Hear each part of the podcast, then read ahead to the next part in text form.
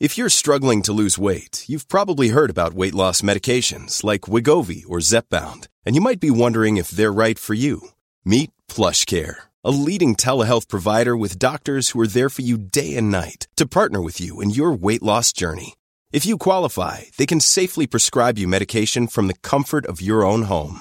To get started, visit plushcare.com slash weight loss. That's plushcare.com slash weight loss. plushcare.com slash weight loss.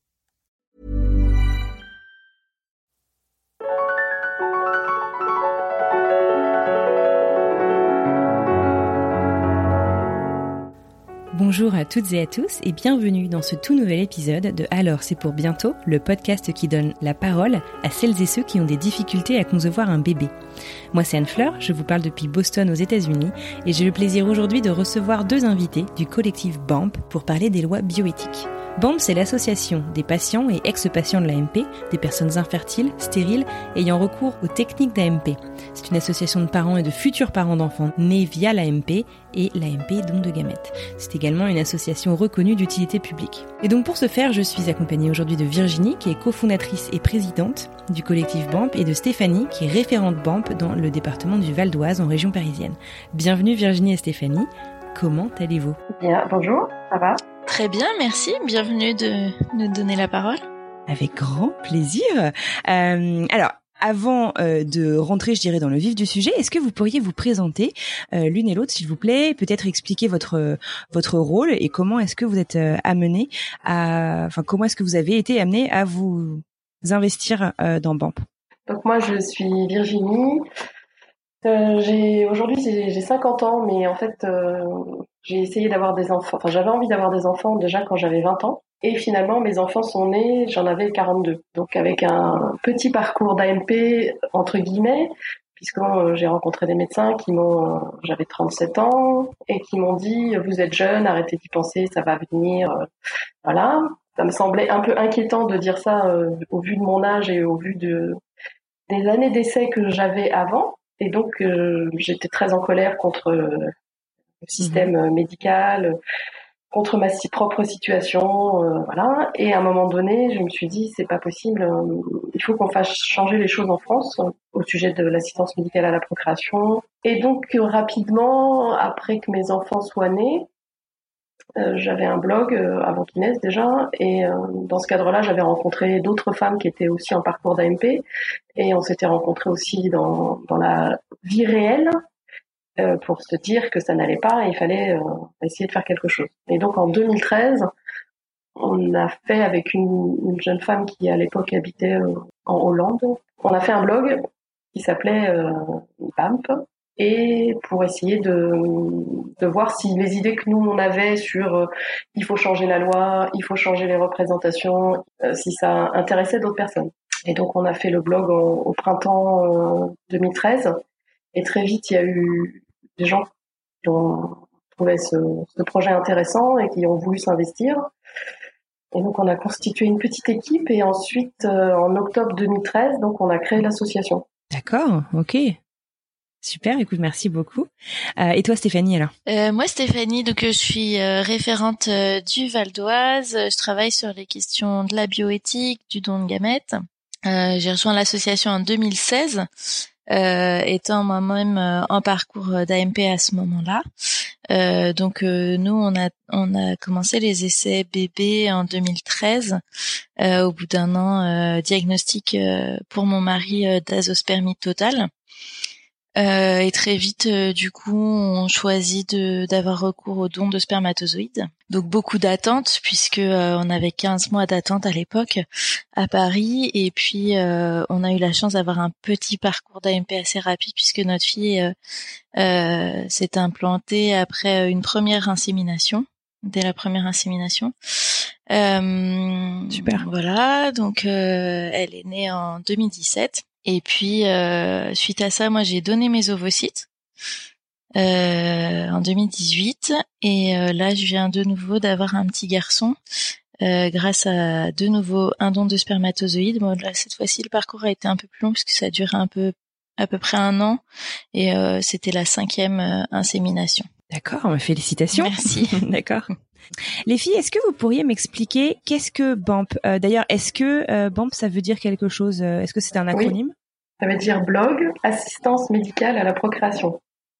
Donc ça fait et, ça fait BAMP et on avait mis quatre points d'exclamation à la fin pour, pour l'objectif c'était d'essayer de faire du bruit dans le silence de l'infertilité et de, de, faire entendre la voix des personnes infertiles euh, qui étaient euh, assez peu entendues. 2013, euh, je vous rappelle aussi qu'on sortait de la révision de la pas de la révision de la loi sur le mariage pour tous où les opposants ah ouais un contexte les particulier. opposants au mariage pour tous étaient aussi opposants à la PMA et donc des au niveau médiatique on entendait beaucoup beaucoup beaucoup ces gens là et moi, je m'étais dit, mais c'est pas possible, je peux pas, je peux pas rester sans rien faire et, et envisager une société euh, pour mes mmh. enfants qui soit fondée sur la haine de l'autre, sur le rejet de l'autre, sur aussi euh, la mauvaise information, parce que à l'époque, euh, c'était quand même euh, la PMA c'est mal, enfin ça l'est toujours, hein, mais la PMA c'est mal, les enfants qui naissent suite à l'ANP ont des problèmes psychologiques.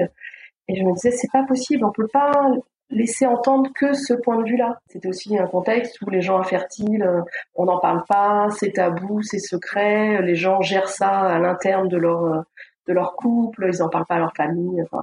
Et on s'est dit non là, il faut il faut que ça bouge, donc il faut qu'on se fasse entendre. Et puis parce que les opposants à la PMA, c'est aussi les opposants à la PMA d'une manière générale euh, et à toutes les personnes euh, infertiles euh, qui ont recours à la PMA quoi. Enfin ça ça m'est déjà arrivé d'entendre euh, bébé PMA égale bébé OGM et c'est c'est voilà ce genre de choses c'est pas possible d'entendre d'entendre ça quoi. Donc c'était aussi pour pouvoir contrer un petit peu toute cette haine et, tout ce rejet quoi. Mmh et puis moi j'ai oublié de dire mais en fait mes enfants sont nés aussi grâce à un don d'ovocytes euh, qu'on a reçu dans un pays européen, puisque à l'époque, euh, en 2012, euh, en 2012, en 2010, 2011, là où j'habitais, le, le don d'ovocytes n'était pas encore ouvert au CHU de la région où j'habite. Et donc voilà, on est parti deux fois à l'étranger pour essayer d'avoir des enfants. Et là, c'est la deuxième fois qui a fonctionné. J'étais un petit garçon et une petite fille qui viennent d'avoir 8 ans. D'accord. Ah, des jumeaux? Oui. Ok. Bah, vu mon âge. Et dans quel pays t'étais parti En République tchèque. Très bien, on sera l'occasion, on pourra, on pourra en rediscuter. Alors aujourd'hui, donc, euh, on voudrait aussi euh, donc discuter des, lois bioéthiques. Euh, Est-ce que vous pourriez m'aider à définir qu'est-ce que les lois bioéthiques? On en parle beaucoup, on parle beaucoup de ce qui fait débat, mais finalement, qu'est-ce que c'est que cette loi? La première a été votée en 94 et l'objectif, c'est de mettre des règles sur tout ce qui concerne le corps et l'embryon. Donc c'est c'est assez vaste, mais ça concerne euh, tout ce qui, concerne l'éthique euh, de la médecine par rapport à sur un corps humain, qu'est-ce qu'on peut faire euh, sur un embryon ou pas.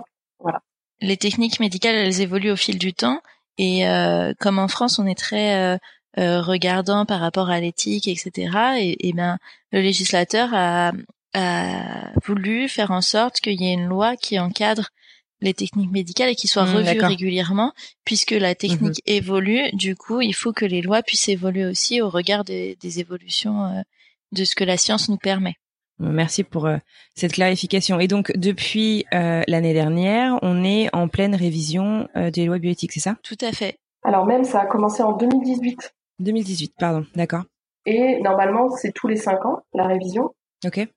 Et là, a commencé en la révision de, cette loi de 2011, elle a commencé en 2018 avec les états généraux de la bioéthique, qui est une étape euh, où la, la, société dans son ensemble peut donner son avis sur tous les sujets relatifs à la bioéthique. Donc là, il y avait euh, tout ce qui concerne euh, la fin de vie, tout ce qui concerne l'AMP, tout ce qui concerne l'intelligence artificielle dédiée à la médecine, euh, il y avait d'autres sujets, enfin, il y avait plein de sujets comme ça où mhm. euh, on propose à la société de donner son avis. Et ensuite, euh, le travail législatif s'engage, le, gouvernement fait un projet de loi, mhm. et ensuite les, députés et les sénateurs doivent en débattre et voter des évolutions dans la loi. C'est-à-dire qu'on ne repart pas de zéro, donc on repart de la dernière loi, donc de 2011, et on essaye de bah, de, faire bouger un peu les choses parce qu'il y a des, techniques qui ont, qui ont évolué et des, la société aussi a évolué. Donc ok, donc merci de, de clarifier donc où est-ce qu'on en est aujourd'hui. Euh, mais alors, si j'ai bien compris, la loi de bioéthique, elle est déjà passée côté Sénat, c'est ça? Elle est passée une première fois à l'Assemblée nationale. Pardon, à l'Assemblée nationale. L'année dernière, en fait, donc euh, les députés euh, euh, ont débattu, les députés ont écouté un certain nombre d'experts, d'associations. Nous, on a été plus ou moins entendus à différents moments du comment dire du processus législatif puisque au début on n'entendait pas trop les, les, associations de patients de l'AMP c'est-à-dire que ce projet de loi bioéthique il a été beaucoup orienté sur l'évolution sociétale de la PMA, c'est-à-dire l'ouverture à, à l'AMP pour toutes, etc., qui est une excellente chose, qui est une chose pour laquelle on milite.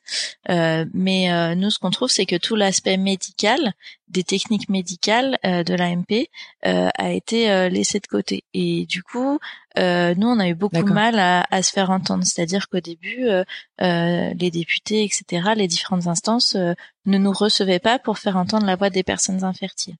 Euh, et puis après, à force ah de batailler, euh, certains nous ont reçus, on, a pu rencontrer des députés, etc. Ça, c'était la première étape, donc c'est passé euh, à l'Assemblée mhm. nationale l'année dernière. Et ensuite, mhm. euh, dans le processus législatif, il faut l'aller-retour entre les chambres. Donc c'est passé au niveau du Sénat. Donc en fait, la, la première lecture à l'Assemblée nationale, c'était fin d'année dernière. Et à ce moment-là, les médias ont titré "Ça y est, la PMA pour tout est votée". N'était pas du tout le cas. C'est-à-dire que la loi avait été votée en première lecture, donc il y a des il y a des femmes euh, qui sont se sont présentées au centre d'AMP en disant bon c'est bon maintenant euh, prenez-moi ah, pour faire une AMP mmh. et les médecins étaient dans enfin ils pouvaient pas puisque la loi n'était pas votée donc il y a eu mmh. voilà une petite une petite incompréhension comme ça mais du fait des médias qui là qui dit des choses qui ne sont pas de la réalité et donc la première lecture Assemblée nationale fin d'année dernière, première lecture au Sénat euh, fin février 2020 et la loi, ensuite, elle doit revenir à l'Assemblée nationale parce que justement, le Sénat et, l'Assemblée nationale n'étaient pas d'accord. Et le Sénat, euh, ils ont défait des choses que l'Assemblée nationale avait faites. Donc l'Assemblée nationale avait dit PMA pour tout, remboursement. Et le Sénat a dit euh, PMA pour tout, d'accord, du bout des lèvres, mais alors surtout pas le remboursement. Donc le, texte revient en deuxième lecture et il devait revenir euh, au mois d'avril. Sauf qu'avec l'épisode Covid-19 confinement, tout a été arrêté.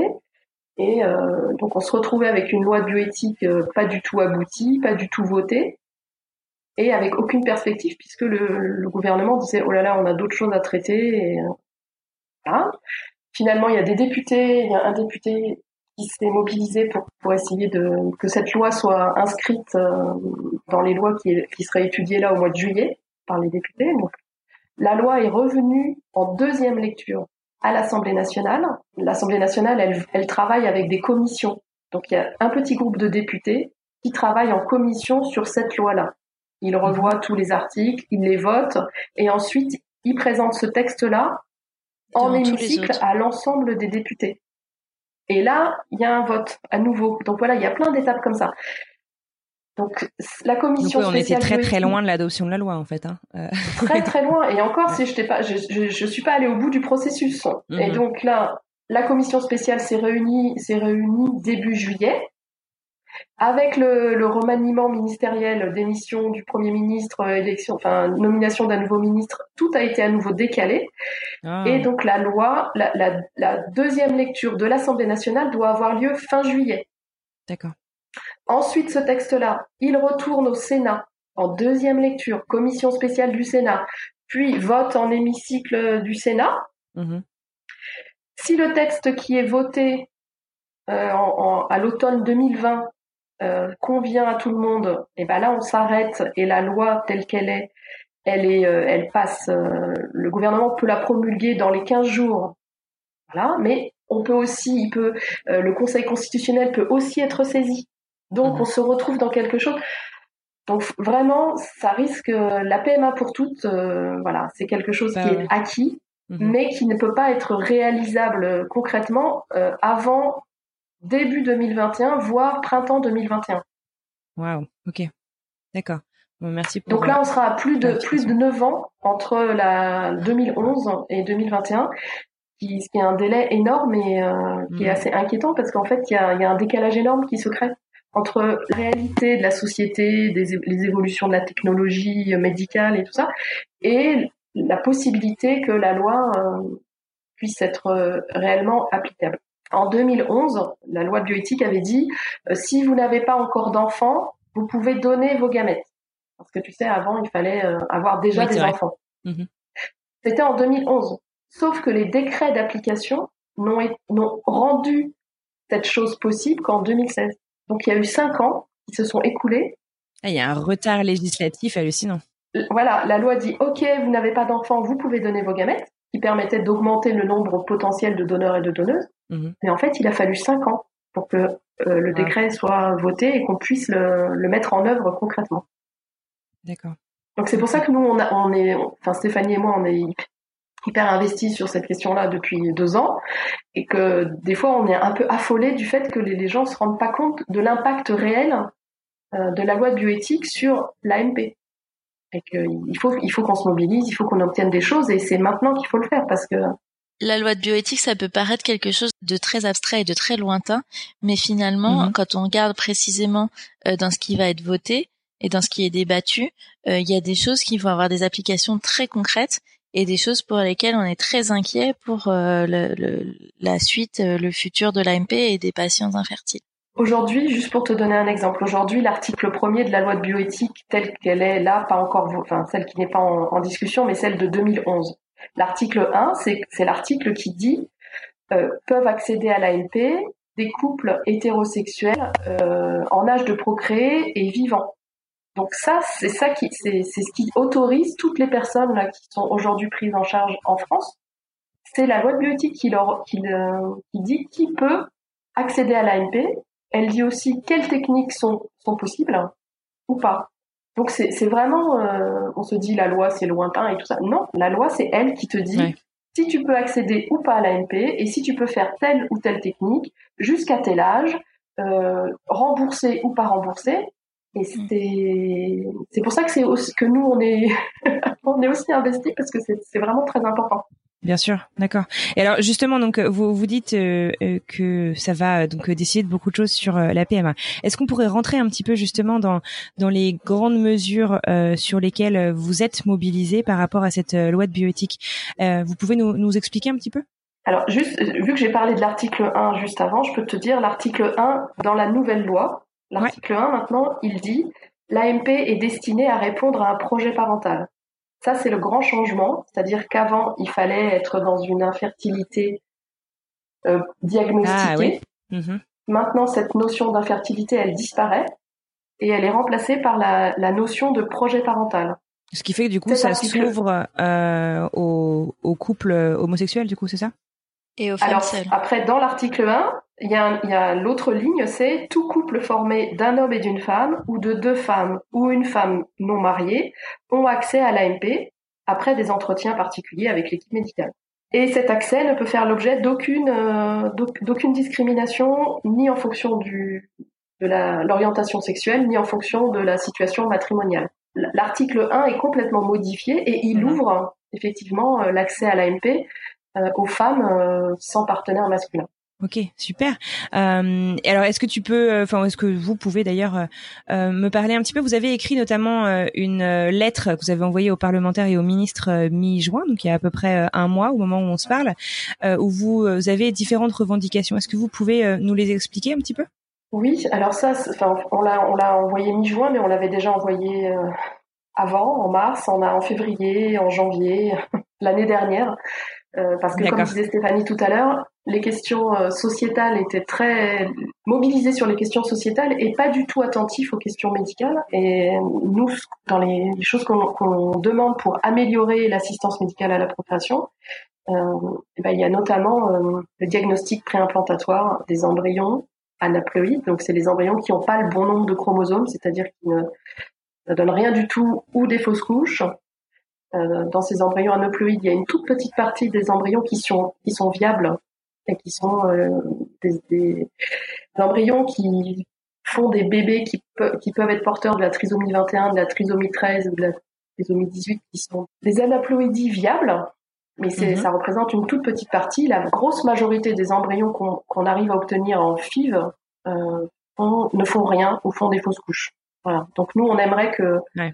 le DPIA puisse être autorisé pour des, les indications dans lesquelles elles sont reconnues mo- mondialement comme efficaces, c'est-à-dire les femmes de plus de 35 ans, parce qu'on sait que la qualité ovocytaire euh, chute avec l'âge, euh, les femmes qui ont euh, beaucoup de fausses couches ou pas du tout d'accroche. Le DPI est autorisé euh, depuis euh, 1994, je crois, pour les personnes qui ont une maladie génétique qui est déjà connue.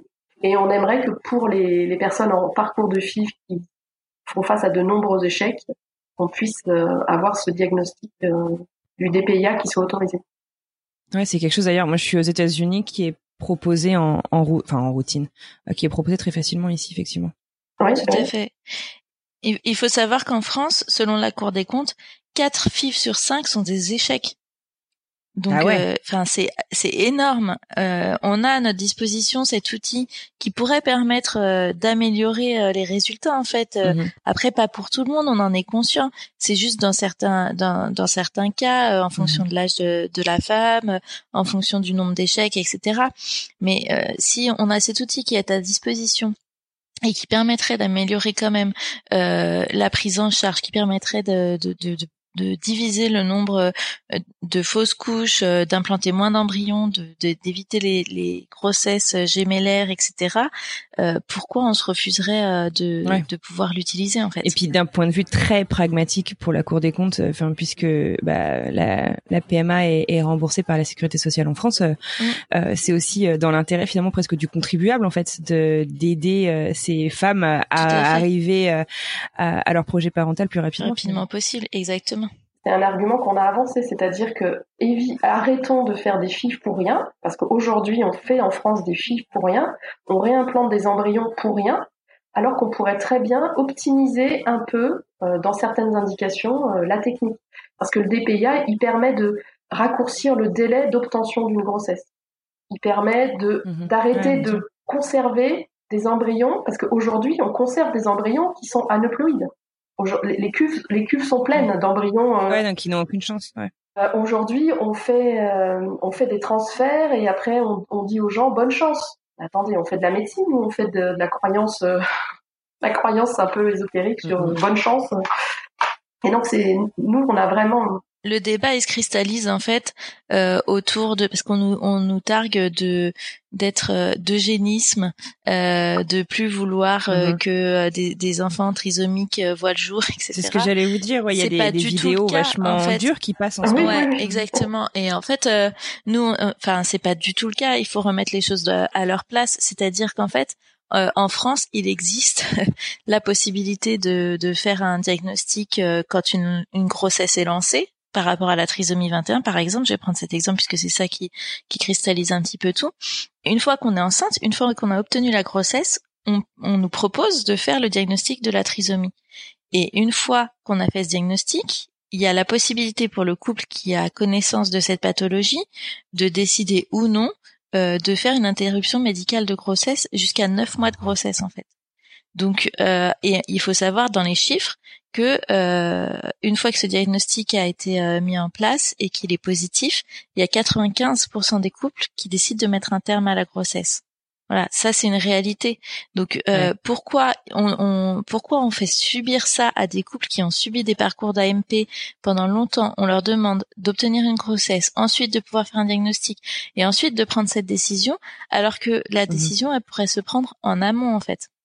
Et ça pourrait éviter, euh, ça pourrait économiser du temps, de la souffrance surtout, euh, enfin des choses, euh, voilà, qui sont très très lourdes. et sans remettre en question euh, les, les principes de base de la médecine, qui sont euh, l'information du patient et le consentement. C'est ça. Ce que je voulais juste euh, confirmer, c'était que on- nous, ce qu'on demande, c'est juste d'arrêter d'infantiliser les patients et de juste, euh, voilà, on fait un diagnostic euh, avant qu'il puisse y avoir une implantation avant qu'il puisse y avoir une éventuelle grossesse. Ensuite, c'est la responsabilité des patients de décider s'ils implantent ou pas cet embryon aneuploïde ou pas. Et euh, il y a des couples qui choisiront d'implanter, il y a des couples qui choisiront pas d'implanter, mais euh, c'est à, nous, c'est à, à, nous euh, de décider en, en fait. connaissance de cause, quoi. Exactement, tout à fait. C'est bien que vous, vous clarifiez tout ça. Un autre, une autre mesure dont on voulait discuter, c'est la mention du don de gamètes sur l'acte de naissance. Est-ce que vous pourriez m'expliquer d'ailleurs qu'est-ce que Qu'est-ce qui se fait actuellement et qu'est-ce que cette loi donc essaye de mettre en place et pourquoi en fait? Alors actuellement, le don de gamètes en France euh, est ouvert euh, aux couples hétérosexuels, euh, mariés ou non mariés. les couples hétérosexuels doivent actuellement faire aller chez le notaire en fait avant même la conception de l'enfant pour pouvoir dire qu'ils ont recours au don de gamètes et ce qui permet en fait de sécuriser euh, de manière définitive la filiation de l'enfant à naître. On ne sait pas s'il y aura un enfant à naître ou pas, mais en tout cas, si jamais un enfant est issu du don de gamètes dans ce couple, euh, personne ne peut remettre en cause la filiation de ses parents. C'est la filiation la plus sécurisée de France depuis euh, 24, c'est-à-dire que euh, si jamais euh, euh, l'homme par exemple est stérile et que il divorce en cours avant la naissance ou quoi que ce soit, ça a beau l'enfant qui naît a beau ne pas avoir ses gènes, l'homme ne peut pas ne pas, enfin dire que ce n'est pas son enfant. De toute façon, cette, cette filiation est établie de manière définitive. Et puis euh, un donneur qui se réveillerait, qui voudrait faire, valoir une, éventuelle paternité sur un enfant qui est issu d'un don parce qu'il a les mêmes gènes, c'est pas possible non plus puisque la filiation elle est bétonnée pour euh, le père de cet enfant en fait. Donc c'est vraiment quelque chose qui est euh, qui est acté depuis pas mal d'années et qui fonctionne très bien. ce qu'il y a, c'est que au début du don de gamètes, euh, il y a eu euh, tout un courant, enfin il y a eu des choses qui ont été faites pour organiser euh, le secret par rapport au don.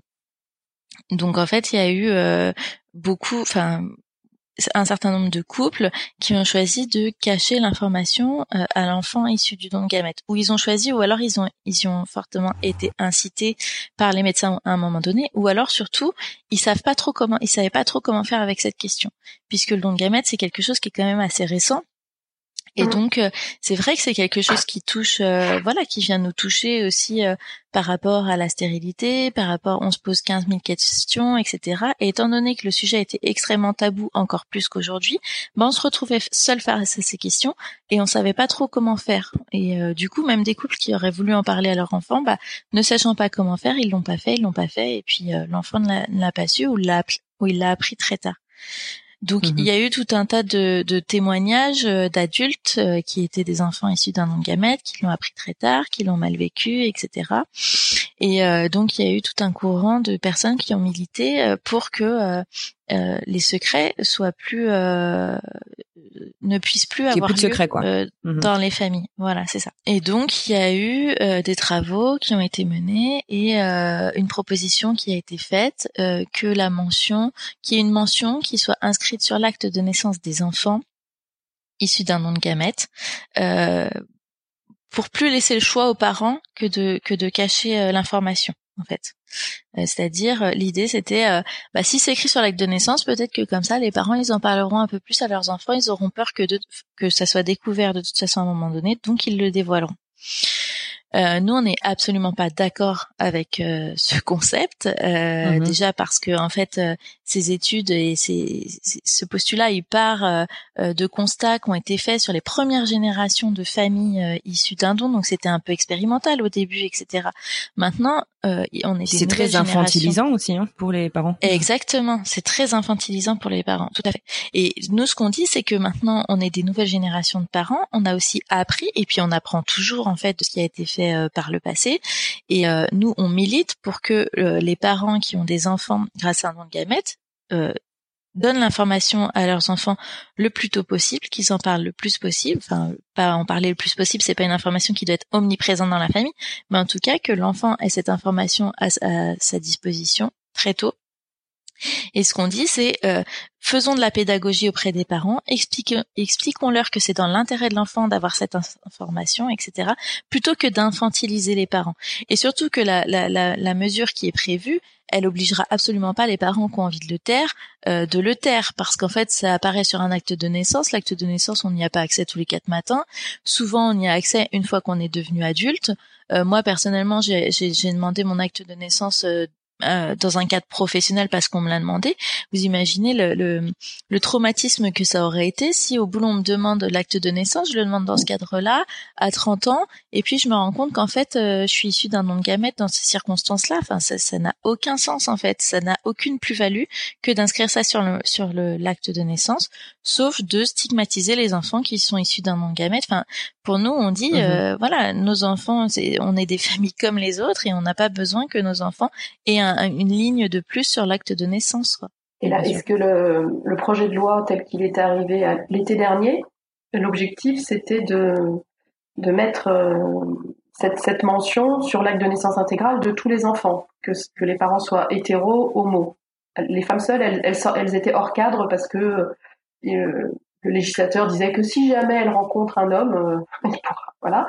À partir de l'été dernier, on a commencé à travailler avec certaines associations LGBT, certaines associations d'adultes nés d'un nés d'un don contre mhm. cette mention en disant euh, il faut arrêter parce qu'en plus il y avait des menaces. C'est-à-dire que si tu ne si tu le dis pas à ton enfant au niveau du, du tribunal on peut euh, quelqu'un peut aller dire à ton enfant que euh, voilà enfin bref c'était c'était vraiment ah le règne de la menace et de la les parents sont des irresponsables c'était ça hein. les parents hétéros sont des menteurs et des irresponsables. Et donc il faut les contrôler et il faut imposer par la menace des choses. Alors que nous on, enfin pour avoir beaucoup de, de parents qui, qui, ont des enfants nés, nés via un don de gamètes autour de nous, euh, c'est plus du tout ça. C'est-à-dire que les, les, voilà, les enfants sont informés, euh, la famille est informée, les amis sont informés. Enfin, cette question du secret, elle n'est plus, elle n'existe plus. On s'est beaucoup battu l'été dernier. Finalement, euh, mmh. le ministère de la Justice a dit OK, OK. alors on, on change rien pour les hétéros.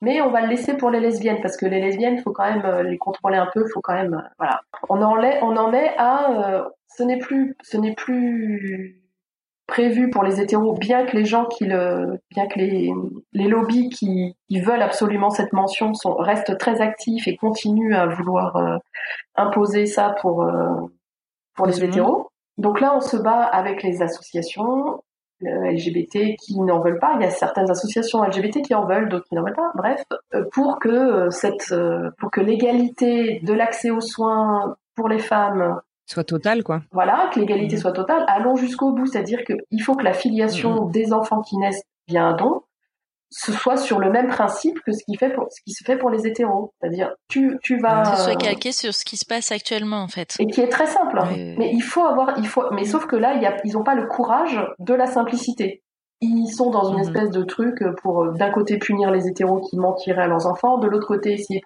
contrôler un peu quand même les lesbiennes et tout ça. Alors que tu, il suffit de oui, dire. Oui, je suis pas sûre que ce soit du contrôle, mais c'est aussi quand même, moi je sens une sorte de, une, une, forme de réticence quand même. Il faut quand même pas mettre tout le monde dans le même panier. Si on a un couple de femmes, on a un couple des femmes et, et on n'est pas un couple homme-femme. Il y a quand même une différence entre les deux. Alors que nous, on milite pour dire, on est des familles, on est tous des familles et euh, peu importe euh, le, le que ce soit une hein. maman, un papa et une maman, peu importe euh, que ce soit avec don de gamètes, sans don de gamètes, on est tous des mmh. familles et on est tous pareils et, arrêter de vouloir nous stigmatiser, nous ranger dans des cases. C'est-à-dire que là, là, si tu veux, la loi, elle est pensée pas, pas en termes bioéthiques, mais en termes d'orientation sexuelle. C'est-à-dire l'orientation sexuelle détermine ton accès au droit, détermine. Ça fait un peu euh, fichage quand même tout ça. Exactement. Mmh. Voilà. Et donc nous, nos enfants, on, considère qu'ils n'ont pas à être stigmatisés ni en fonction de l'orientation sexuelle de leurs parents, ni en fonction de la santé mhm. reproductive de leurs parents. Non, voilà, et que le travail d'information des enfants, d'éducation des enfants dans le cadre du don, c'est de la responsabilité des familles et des parents. Et il n'y a pas besoin de mettre une mention euh, sur un acte de naissance. Non, mais bien sûr. enfin, des, des, des, secrets de famille, en plus, on en trouve toujours. Euh, euh oui, et ça ne changerait rien. ou pas, quoi. Donc, euh, Exactement. bien sûr. Et ça changerait rien. Comme disait Stéphanie, des parents qui n'auraient pas compris l'intérêt d'informer l'enfant, qu'il y ait une mention ou pas de mention, il ne, ne ne dirait pas. Ouais, bien sûr. C'est pour ça qu'on milite plus pour euh, de, de, la pédagogie auprès des mhm. parents, qu'ils y trouvent du sens, qu'ils y trouvent de l'intérêt et que du coup ils le fassent naturellement. Exactement. Bon, merci d'avoir clarifié tout ça. Euh, alors, on va pas pouvoir euh, parler de toutes les mesures euh, en cours, mais j'aimerais bien qu'on parle aussi de l'ouverture de toutes les techniques d'AMP au centre privé. Vous pouvez me m'expliquer un petit peu de quoi il s'agit ici? Alors, en France, l'AMP se fait dans le secteur public et dans le secteur privé. Et le secteur privé représente plus de la plus de la moitié de toutes les tentatives de FIV qui sont faites en France sont faites par le secteur privé de l'AMP. Le secteur privé, c'est des gens, enfin c'est des professionnels qui sont formés comme les autres, qui des fois travaillent dans le public et inversement. Enfin, c'est des gens qui sont contrôlés par les instances qui contrôlent l'AMP. L'AMP, c'est l'activité la plus contrôlée de France. Sauf que là, l'ouverture de l'AMP à toutes les femmes et ainsi que l'autoconservation sociétale, euh, la loi pour l'instant souhaite le réserver au secteur public. Donc le secteur public ferait l'AMP euh, intraconjugale, l'AMP avec don de gamètes, l'autoconservation sociétale et l'AMP euh, pour euh, les femmes seules et lesbiennes. Et les gens qui font de l'AMP en France connaissent les délais euh, de prise en charge dans le secteur public aujourd'hui en France. Des délais qui sont assez longs. Donc avec, avec l'ouverture de l'AMP, les files actives vont augmenter. Et nous, on, nous et les, les, les professionnels de l'AMP, qui soient du secteur public comme du secteur privé, euh, militons pour que toutes les que tous les centres d'AMP puissent faire toutes les activités de répartir la file active des patients et aussi pour que l'accès aux soins soit facilité en, en, en niveau territorial. Mhm. C'est-à-dire que si tu dois euh, l'AMP euh, avec don de gamètes, il n'y a que 29 centres qui peuvent le faire en France. Ce sont les SECOS. Donc les lesbiennes, elles seraient, et les femmes seules, euh, seraient, euh, ne pourraient aller que dans un des 29 centres. Ouais. Il y a certains territoires où il n'y a pas de séquence. Euh, il y a certains territoires en France, certains départements en France où il n'y a pas de secteur public de l'AMP. Il n'y a que du secteur privé. Donc en termes d'accès aux soins euh, au niveau de ton territoire, eh ben, il y a des, des départements ou des endroits ou des, des, territoires d'outre-mer par exemple aussi qui ne pourraient pas euh, accéder aux soins parce que euh, ça serait réservé qu'au public et il n'y a pas le public. Et donc on milite pour que cette euh, que tous les centres puissent euh, avoir puissent, accueillir les patients tous les patients. Ouais, ça. Et il y avait, alors Virginie, tu vas me dire si je me trompe, mais il y avait quand même quelque chose d'inquiétant à un moment donné dans la loi. Alors c'est peut-être plus le cas, mais à un moment donné dans le texte, il a été écrit qu'il y avait que le secteur public qui pouvait conserver des gamètes. Et ça, c'était très inquiétant puisque, en fait, conserver des gamètes, à partir du moment où on fait une FIV, on est obligé de conserver des gamètes. C'est-à-dire quand on fait une ponction, on prend des ovocytes, euh, les spermatozoïdes, on en congèle un peu au cas où le jour de la ponction, ça, ça, il soit pas satisfaisant, etc. Donc tous les centres conservent des gamètes. Il n'y a pas que dans le cadre du don qu'on conserve des gamètes. S'ils introduisaient ça dans la loi, ça veut dire que plus aucun centre privé d'AMP ne pourrait faire de FIV ce qu'il pouvait faire actuellement. On leur enlevait en fait cette possibilité-là, puisqu'ils ne pouvaient plus conserver d'ovocytes, d'embryons ou quoi que ce soit. Et alors là, on s'est alarmé parce que on s'est dit mais si plus aucun centre d'AMP privé ne peut faire de FIV, enfin où va-t-on euh, L'AMP en France va va plus être euh, va plus pouvoir être mise en œuvre en fait. Oui, oui, mais c'est pour ça que euh, à l'automne l'automne dernier, il y a des centres privés qui se sont constitués en collectif hein, pour faire entendre leur point de vue et pour mmh. dire mais non mais c'est pas possible, vous pouvez pas pouvez pas faire ça. Enfin, c'est un retour en arrière. C'est vraiment. De toute façon, l'année dernière, euh, les débats étaient vraiment. Euh, il y avait vraiment une. Les, les patients de l'AMP étaient diabolisés parce qu'ils voulaient du DPIA et ils allaient tuer des bébés trisomiques 21. Les professionnels de l'AMP étaient diabolisés par la ministre de la Santé et par certains députés parce qu'ils voulaient ouvrir toutes les techniques et tout ça. on était dans une espèce de d'accusation permanente de l'assistance Et puis parce qu'ils étaient targués? Ils étaient aussi, euh, euh, oui, pointés du doigt comme euh, voulant faire de la marchandisation du corps humain. Il faut aussi arrêter de diaboliser ça, c'est-à-dire qu'à un moment donné, les centres euh, privés en France, ils sont euh, contrôlés euh, tout autant que les centres mhm. publics. Et c'est l'activité la plus contrôlée de France comme le mhm. disait Virginie. Donc ils ne peuvent pas faire ce qu'ils veulent. Ils peuvent pas pratiquer les tarifs qu'ils veulent. Les dépassements d'honoraires ils sont encadrés par mhm. la loi. Ils sont encadrés par les instances. Donc euh, voilà il faut aussi arrêter d'infantiliser les gens à tous les niveaux. C'est pareil les professionnels.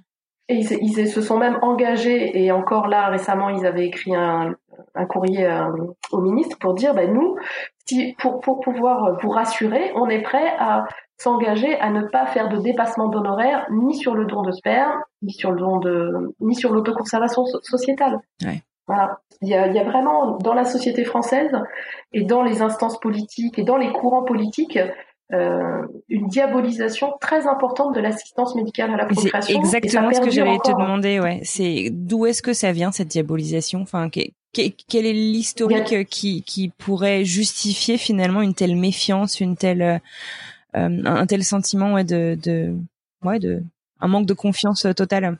C'est les tensions euh, historiques sur, euh, euh, d'un côté, les aspects religieux, c'est-à-dire que on doit faire une famille dans le cadre du mariage, on doit avoir des enfants dans le cadre du mariage, et l'AMP est venue remettre ça en question parce que tu pouvais faire des enfants dans, dans, un laboratoire parce que il y a des, des, des courants idéologiques et politiques qui défendent des choses ils vont contre l'AMP, c'est-à-dire qu'il faut pas manipuler le vivant.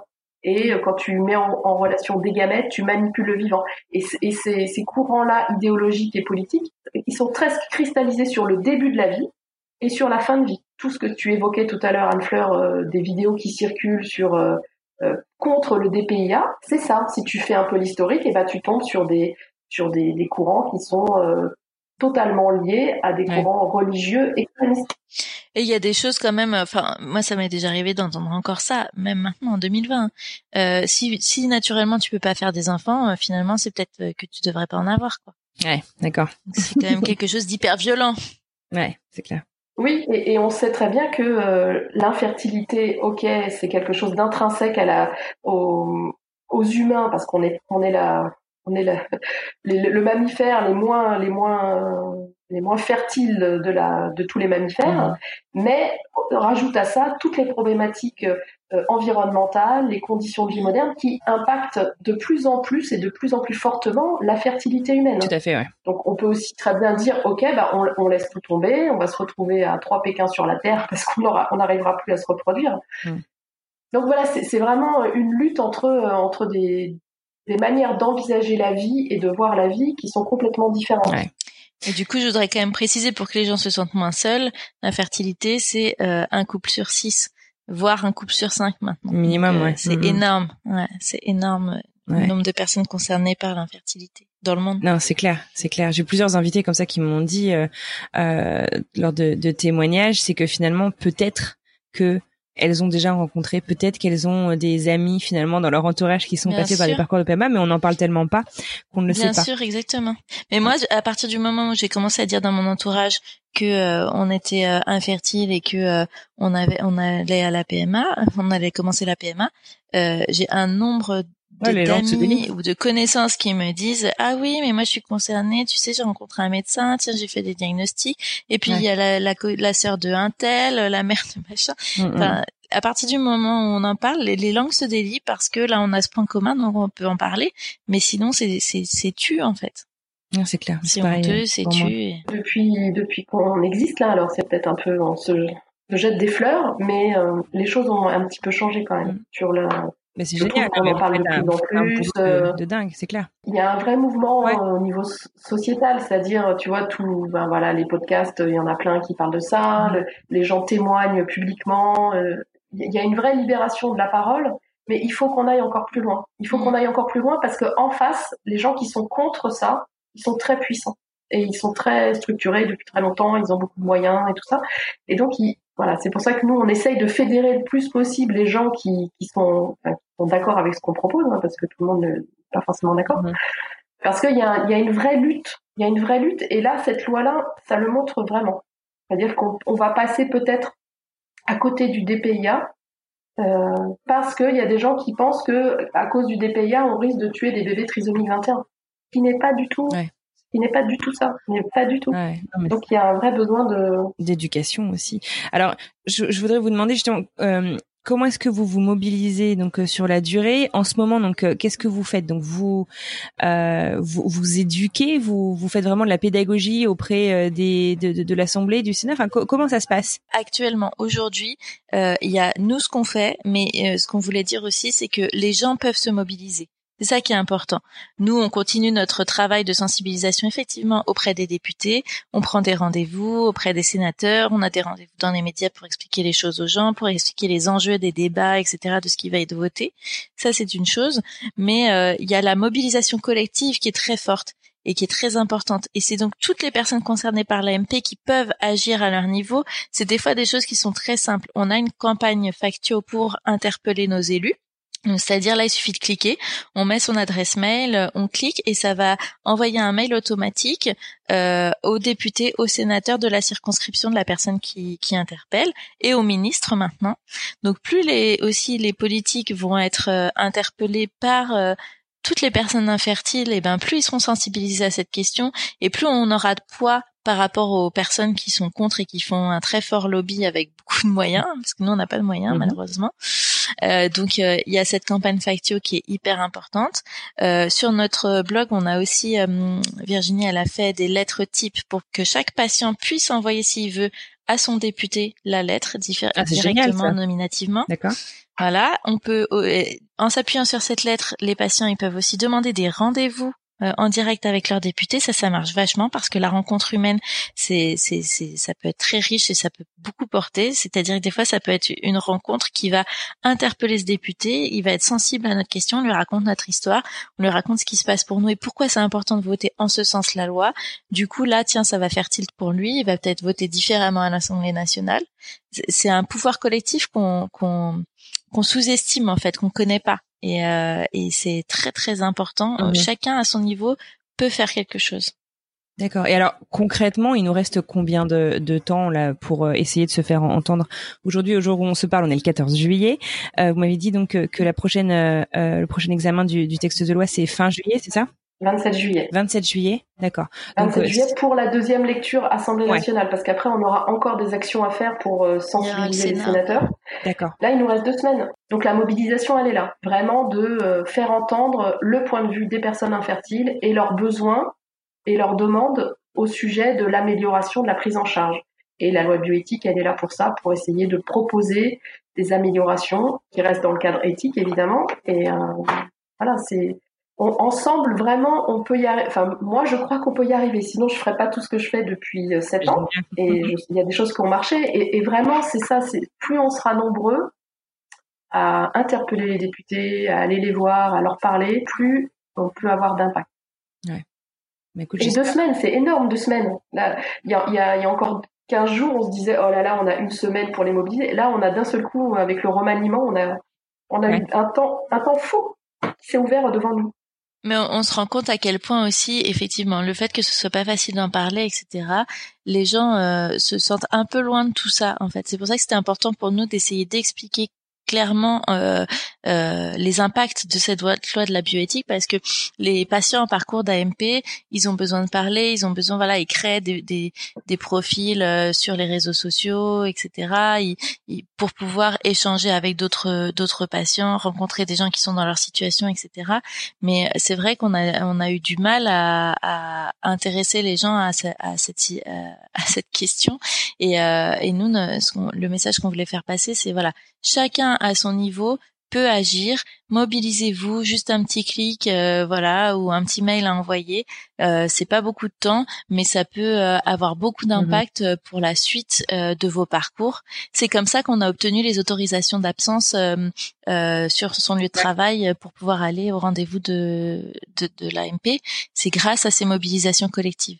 Et donc là, il y a un nouvel enjeu on a besoin de tout le monde. Et pour, moi, si je peux rajouter quelque chose, Anne-Fleur, sur la, loi et un, point positif, c'est que dans notre association, elle se bat depuis le début pour que l'infertilité et la fertilité deviennent un sujet de santé publique, ce qui n'est pas le cas en France.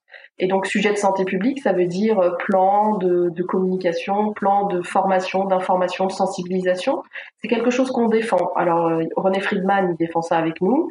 Euh, les médecins, ils défendent ça avec nous. L'année dernière, on avait fait une petite campagne sur la sensibilisation et l'information des 18-25 ans. Pour nous, c'est un sujet essentiel. C'est-à-dire qu'on peut, il faut vraiment que les gens soient informés. Et dans la loi de bioéthique, dans, en première lecture à l'automne dernier, on a obtenu, grâce à notre mobilisation et à notre euh, notre manière de faire des choses auprès des députés, euh, un article, un amendement qui a été voté et qui propose que soit mis en place un plan fertilité sur le même modèle que le plan cancer. Donc avec des mesures nationales, pluriannuelles, de formation, d'information du grand public, des professionnels, voilà, sur qu'est-ce que c'est que la fertilité, comment il faut lutter, comment il faut se protéger, avec une coordination de, euh, tous les ministères concernés, donc euh, éducation nationale, euh, santé, écologie, recherche, pour qu'on puisse mettre en place des politiques de lutte contre les causes d'infertilité, qu'elles soient comportementales, environnementales, et d'informations sur qu'est-ce que c'est que la fertilité, comment se protéger, comment éviter de recourir à l'AMP. Voilà. Et ça, on a obtenu ça. On, on s'y attendait pas du tout. Et cet amendement, il était euh, et il est toujours là dans la, la deuxième version. Nous, on compte vraiment sur ce plan fertilité et qu'on le, on va pas l'oublier cet amendement et on le laissera pas passer. Ouais. Et c'est pour nous c'est positif parce que c'est ouais, un début de de, de, de, de, prise de conscience un peu collective sur ok là les gars euh, notre fertilité humaine globale elle est quand même sacrément menacée. Mm. et donc il faut qu'on arrête de dire que ça concerne quelques couples ils ont qu'à se débrouiller tout seuls dans leur coin. Mm, mm. il faut mettre en place des politiques publiques il faut mettre en place de l'information pour les jeunes générations c'est clair. Non, mais c'est clair. Écoutez, franchement, euh, je vous dis un, grand bravo à, toutes les deux et à tout le monde euh, dans le collectif. Vraiment, vous faites un boulot extraordinaire euh, là-dessus. Et puis la communauté, comme tu le dis en général, les gens commencent à se bouger et c'est génial. Les mentalités commencent à évoluer. Il y a encore beaucoup de boulot, mais mais c'est mm. c'est prometteur et c'est et c'est encourageant. pour finir, les filles, on arrive à la fin de cet épisode. donc, on a bien compris que si on veut se mobiliser, il y a plein d'outils qui sont en ligne sur votre site. si on veut vous vous vous contacter, si on veut devenir peut-être membre euh, du collectif BAMP pour faire encore plus de bruit, donc comme vous le disiez. comment ça se passe?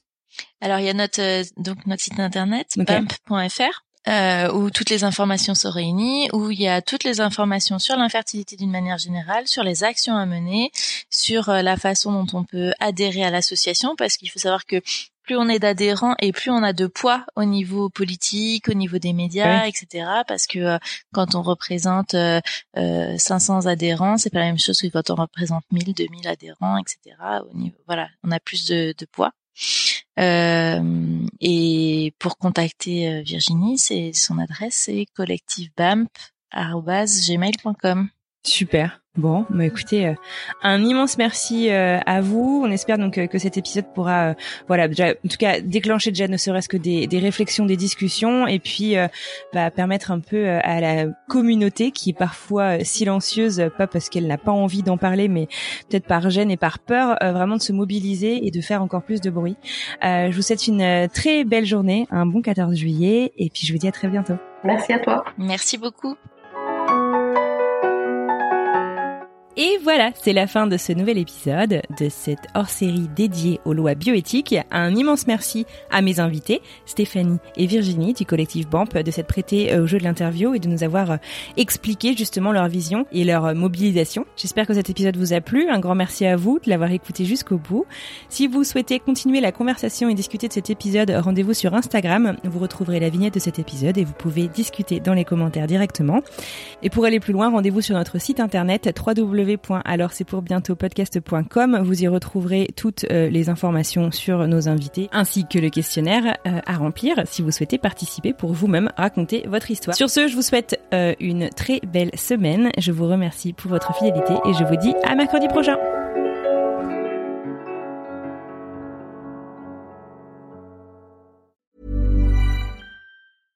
Hey, it's Paige DeSorbo from Giggly Squad. High quality fashion without the price tag. Say hello to Quince. I'm snagging high-end essentials like cozy cashmere sweaters, sleek leather jackets, fine jewelry, and so much more. With Quince being 50 to 80% less than similar brands. And they partner with factories that prioritize safe, ethical, and responsible manufacturing. I love that. Luxury quality within reach. Go to quince.com slash style to get free shipping and 365 day returns on your next order. Quince.com slash style.